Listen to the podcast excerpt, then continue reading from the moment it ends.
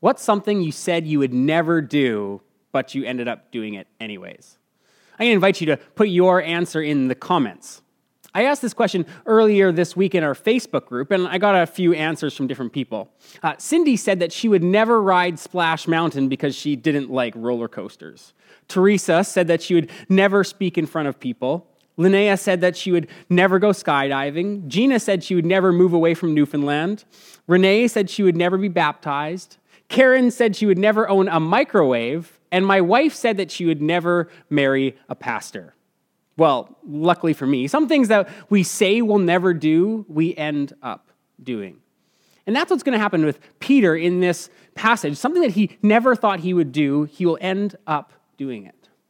We all do it in one way or another. Sometimes it's little things, and sometimes it's big things in life. And when we realize that we do this, we can get to a point where it's hard to trust ourselves. And while it's hard to trust ourselves, we're also going to see in this passage that it's hard to trust others too. You've probably been hurt in your life in one way or another, and somebody has cut you. Maybe it's been somebody, a friend or an enemy, or, or somebody has hurt you, and, and you've lost trust, not only in that person, but in all people for at least a little bit of time. And we're going to see that today that, that it's hard to trust others, and it's hard to trust ourselves, but we can always trust Jesus. And the reason we can always trust Jesus is because he holds the future and because he is our rescuer. Let's read Mark 14, 12 to 31. On the first day of the festival of unleavened bread, when it was customary to sacrifice the Passover lamb, Jesus' disciples asked him, Where do you want us to go and make preparations for you to eat the Passover? So he sent two of his disciples, telling them, Go into the city, and a man carrying a jar of water will meet you. Follow him. Say to the owner of the house he enters, The teacher asks, Where is my guest room? where I may eat the Passover with my disciples. He will show you a large room upstairs, furnished and ready. Make preparations for us there. The disciples left, went into the city, and found things just as Jesus had told them. So they prepared the Passover. When evening came, Jesus arrived with the twelve. While they were reclining at the table eating, he said, Truly, I tell you, one of you will betray me, one who is eating with me. They were saddened, and one by one they said to him, Surely you don't mean me.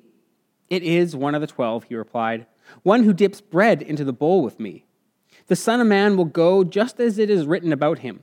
But woe to that man who betrays the Son of Man. It would be better for him if he had not been born. While they were eating, Jesus took bread, and when he had given thanks, he broke it and gave it to his disciples, saying, Take it, this is my body. Then he took a cup, and when he had given thanks, he gave it to them, and they all drank from it. This is my blood of the covenant, which is poured out for many, he said to them. Truly I tell you, I will not drink again from the fruit of the vine until that day when I drink it new in the kingdom of God. When they had sung a hymn, they went out to the Mount of Olives. You will all fall away, Jesus told them, for it is written, I will strike the shepherd, and the sheep will be scattered. But after I have risen, I will go ahead of you into Galilee. Peter declared, Even if all fall away, I will not. Truly I tell you, Jesus answered, Today, yes, tonight, before the rooster crows twice, you yourself will disown me three times. But Peter insisted emphatically, Even if I have to die with you, I will never disown you. And all the others said the same. Uh, Pastor Art uh, gave us one hint on how to understand what the key theme in a passage is, and that's to look for repeated phrases. And three times in this section, Jesus says, Truly I tell you. Jesus is saying that you can trust me, and, and whatever he says in this passage either shows that he is trustworthy and shows that whatever he says will come true. Contrary to this, almost everything anyone else says in this uh, passage shows that they can't be trusted in one way or another. This passage starts and ends with stories of, of people either betraying him or following away or disowning him. It starts by Jesus talking about how one of his disciples would betray him. Now, earlier in the book of Mark, we know that Jesus said that this betrayal would be to his death. But not until this point had Jesus said that it was going to be one of his 12 disciples one of the 12 closest people that, that walked with him, that ate with him, that he taught, that he cared for, that he listened to, one of his 12 closest friends would betray him. You may have been betrayed in, in your past by, by somebody close to you, somebody who you cared for. Maybe he was a close friend and, and they hurt you.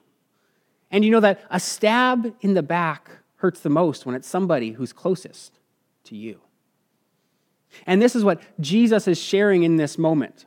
Now, they all said, uh, Surely this can't be me.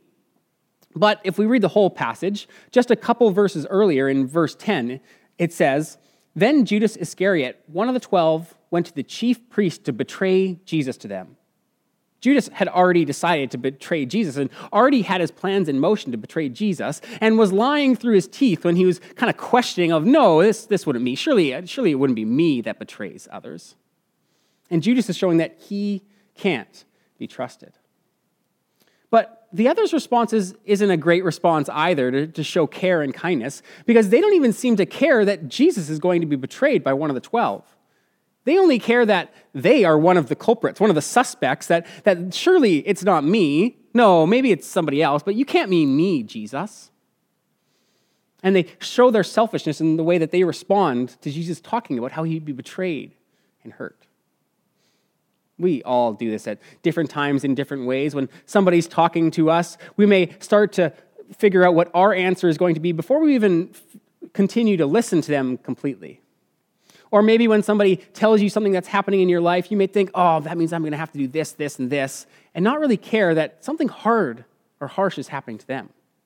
I know I have to catch myself on a daily basis of, of thinking these selfish thoughts about how does this affect me, rather than thinking and loving and caring for others. Jesus, on the other hand, he actually shows empathy and care for the one who will betray him. In verse um, uh, sorry, in verse 21, it says, The Son of Man will go just as, as it is written about him. But woe to that man who betrays the Son of Man. It would be better for him if he had not been born. Jesus is showing care, showing empathy for the one who would betray him, where all the disciples were only caring about themselves when Jesus would be betrayed. People are showing their selfish nature in them, and, and it means that we can't always trust others. The passage continues, and after eating supper, Jesus says that you will all fall away. Now it's not just uh, Judas, it's all of them. All 12 of the closest people to Jesus would fall away from him. Peter doesn't believe this could, could be true and, and says, uh, Even if all fall away, I will not. I mean, he's, he's kind of being pretty prideful in that answer. He's like, even if, you know, James falls away, even if James would give you up and, and run away, he kind of seems like a scaredy cat and he doesn't have much courage, but, but not me. I'd never do that. And Peter's trusting in himself just as we can trust in ourselves, saying things that, no, I would never do this. No, I would never do that. But in little ways and in big ways, we do that too. Growing up, I had a, a great family and I was part of a really great church, and I never thought I would get into a party scene until I went to university. And I started uh, spending time in the dorms and, and changing my friends and not getting connected to a church. And, and all these things led me down a, a path that led me to things that I thought I would never do. We can't always trust ourselves because we don't know what's going to happen in the future. We don't know where we're going to go down this line, and we will fail if we're completely trusting in ourselves. Peter was trusting in himself.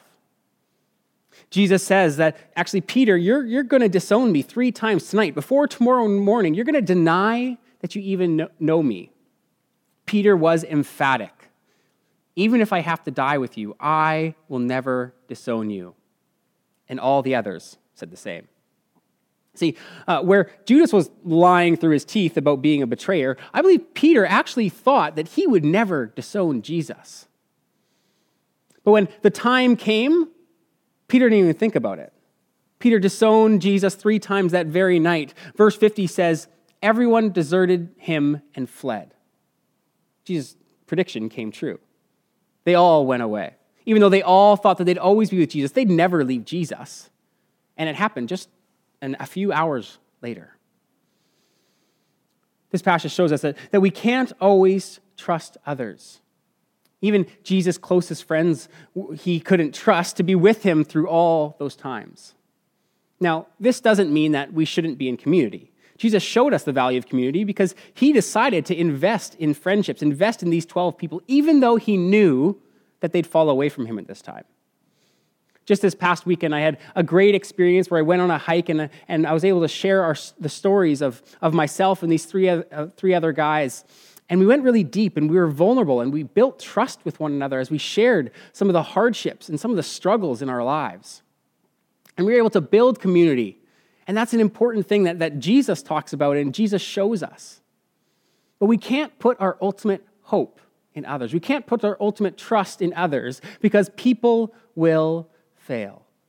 We can't trust, we can't always trust others. And as Peter showed us, we can't always trust ourselves. Whether we think we're going to never go skydiving or marry a pastor or, or go down a, a slope of sin and do things that we never think we would do, we can't trust ourselves.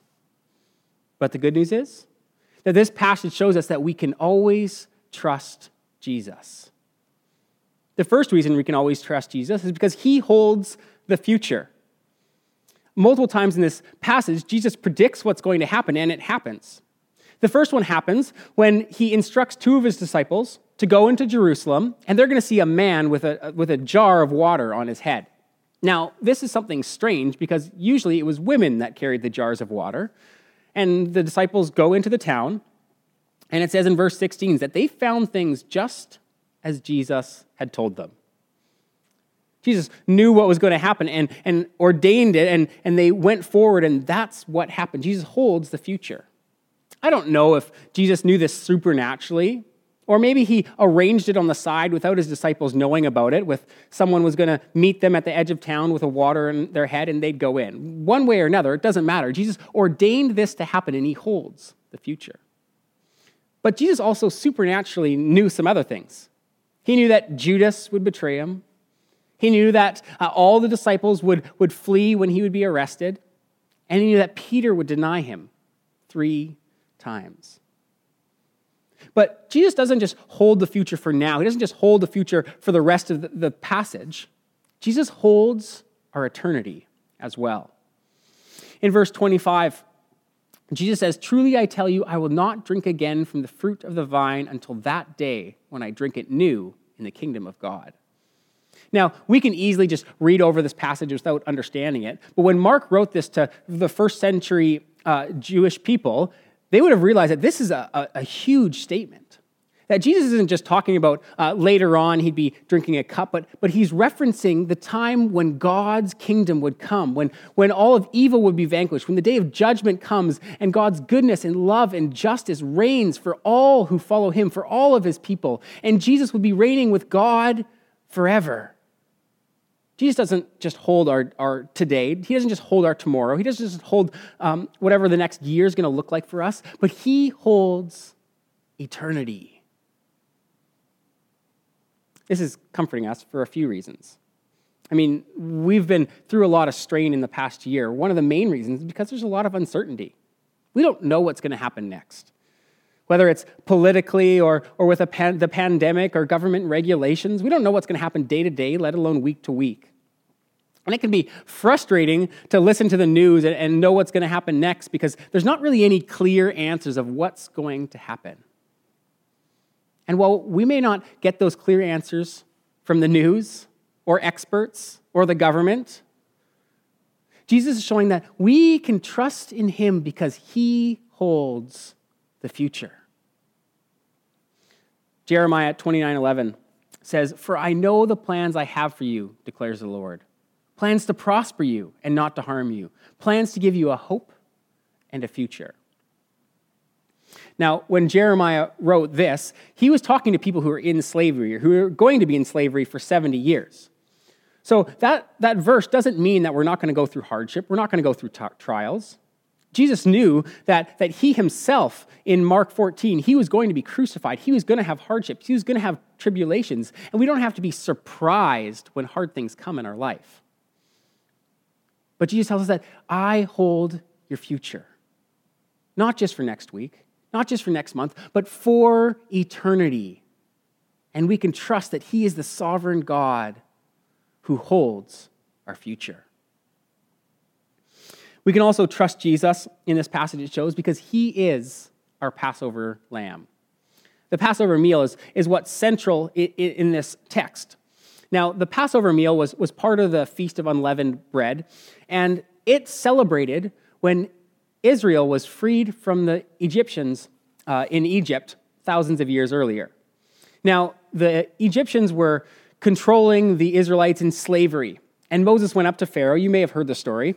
Uh, then Pharaoh says, Let my people go. And Pharaoh says, No. And God sent plague after plague to invite Pharaoh to let the Israelites go and release them from slavery. And he kept on saying no until the 10th plague. When God said that, that the next day, all of the firstborn sons in every home would die. But God also said that if you instead, he told the Israelites, that if you kill a lamb and you put its blood on the doorposts, the angel of death would pass over your house, and then your firstborn son would be saved. Timothy Keller says In every household, there was either a dead child or a dead lamb. The next day, this happened, and, anyone who had, who had trusted that, that killing the lamb would save their son were free, and there was only a dead lamb in their house. But anyone who didn't do this, including the Egyptians, including Pharaoh, all of the firstborn sons in the land were dead. And Jesus freed the Israelites from this time. So every year there's, there's detailed instructions in the Torah, which is our Old Testament. And then traditions were added year after year. So this celebration of, of Passover and unleavened bread was something that was very specific, and, they, and they, it happened the same way year after year after year. But as Jesus celebrates it here, he follows some of the traditions, but other traditions he changes. And, and we don't really understand that from our 20th century uh, looking at this.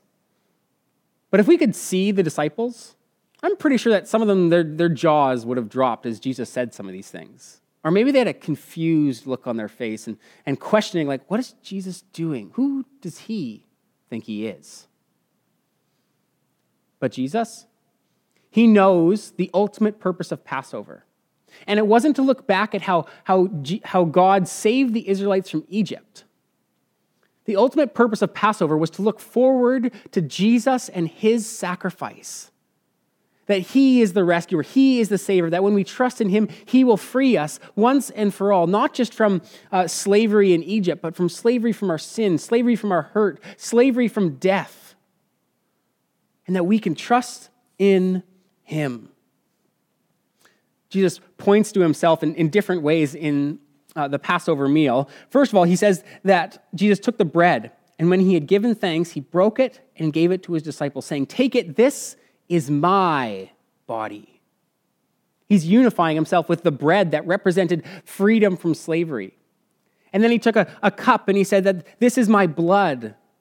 Just like the blood that they smeared over the doorpost so that the angel of death would, fall, would go over it and that this is the new covenant. And it's not based on, on this old religious system. It's not based on sacrificing animals anymore, and, and that's how you become free, and trusting that the animal's death would replace your own death. And, and that continued for many years. But Jesus saying there's a new covenant coming that's built on what I'm going to do tomorrow. Because the next day he, he would go and he would be killed, he would be crucified. And Jesus claims that, that he is the bread and he is the wine. But one thing that Mark doesn't mention in this passage is the center point of most Passover meals, and that was the, the Passover lamb. There's no Passover lamb mentioned in Mark because Mark is trying to tell us that Jesus is the Passover lamb the once and for all Passover lamb, that we don't need to sacrifice lambs anymore to, to have our freedom, to have our to save from sin, to save from slavery, from sin and death and pain and hurt. But Jesus is the one who has come to rescue us. We can trust in Jesus because he is our Passover lamb. We can trust in Jesus because he is our rescuer. And our entire faith is built on him. 1 Corinthians uh, 15 3 says this plainly that Christ died for our sins according to the scriptures. The entire Old Testament was pointing to the, our need for Jesus and pointing that he is the sacrifice for our sins, and we can find life and life abundantly in Him. And it's not about how good we are. We don't have to trust in ourselves because Jesus had this meal with his, his disciples, the one who would fall away, the ones who would disown him. It's not about getting our lives right, it's about trusting his sacrifice for us. That even though we don't have everything together, we can come to him. Romans 5 8 says, But God demonstrated his own love for us in this while we were still sinners, Christ died for us. While all of his disciples fell away from Jesus, he died for them. And as they learned throughout their life to, rather than trusting in themselves, they could trust in Jesus. They found new life, they found new purpose, and they could live out what God had called them to do and to do great things. Peter said that he would even die for Christ, and that evening he was wrong. He would run away. But later in his journey, in his faith, as he learned to trust in God over himself, he found that he would go through difficult circumstances. He would get through trials and tribulation, and eventually he would die for the name of Jesus. But it's not because he was trusting in himself, it was because he was trusting in God. In God in him, in God living through him, and in Jesus as his rescuer and as his Passover lamb. I don't know where you're at in your spiritual journey. Some of you here uh, may be listening and, and, you wouldn't call yourself a Christian. And, and maybe some of you may have once felt like you're a Christian, but you fell away. I want to invite you. Maybe you've never chosen this before, but maybe you want to rededicate your life to, to follow Jesus, to trust in Him, to realize that you can't trust in yourself, that you can't make yourself perfect, perfect. You can't make yourself right in the eyes of a perfect and holy God. But I'll invite you to trust in Jesus as your Passover lamb and then trust in Him with the rest of your life. You can do that right now in your own way. Just saying that you need Jesus as a Passover lamb and accepting what He did for you and trust Him throughout the rest of your life. If you made that decision for a first time, or maybe you want to rededicate your life to Him, I invite you to hit the button in the comments if you're watching live online if not, please reach out to us because we want to celebrate this with you and we want to help you take your next steps in your faith journey, whatever that looks like. If you are a follower of Jesus, I'm going to invite you uh, to get your elements for communion now as we celebrate this part of the Passover meal. Jesus revolved the whole Passover meal around him. So I invite you to, to take the bread. That this is Jesus' body and that because of his body broken for you, that you can follow him no matter what's going on in your life, no matter what sin you may be going through, no matter how broken you are and how you realize you can't trust in yourself, or maybe you've been trusting others. But I want to invite you take the bread and accept that Jesus is the bread of life.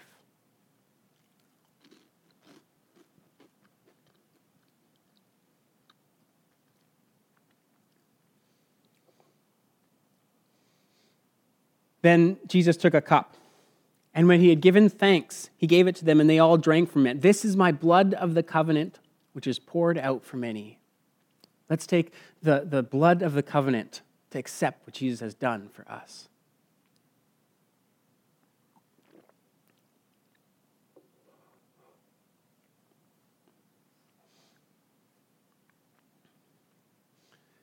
Peter tried to trust himself and he couldn't do it. And, and we can try to trust ourselves and, and we can fail over and over and over again. And, and maybe that's where you're at right now in your life. You're feeling broken. And, and you can't uh, completely trust yourself, and you're just at a place where you're not sure what to do. But to come to that realization is a good thing because we don't have to put the pressure of trusting ourselves because Jesus is our Passover lamb and we can trust in him. We don't have to put the pressure on ourselves. We can accept what he has done for us. So today, wherever you're at, whatever your week looked like, whether it was a great week or whether you really struggled this week, maybe somebody betrayed you, maybe somebody hurt you, and, and you've been putting some trust in other people.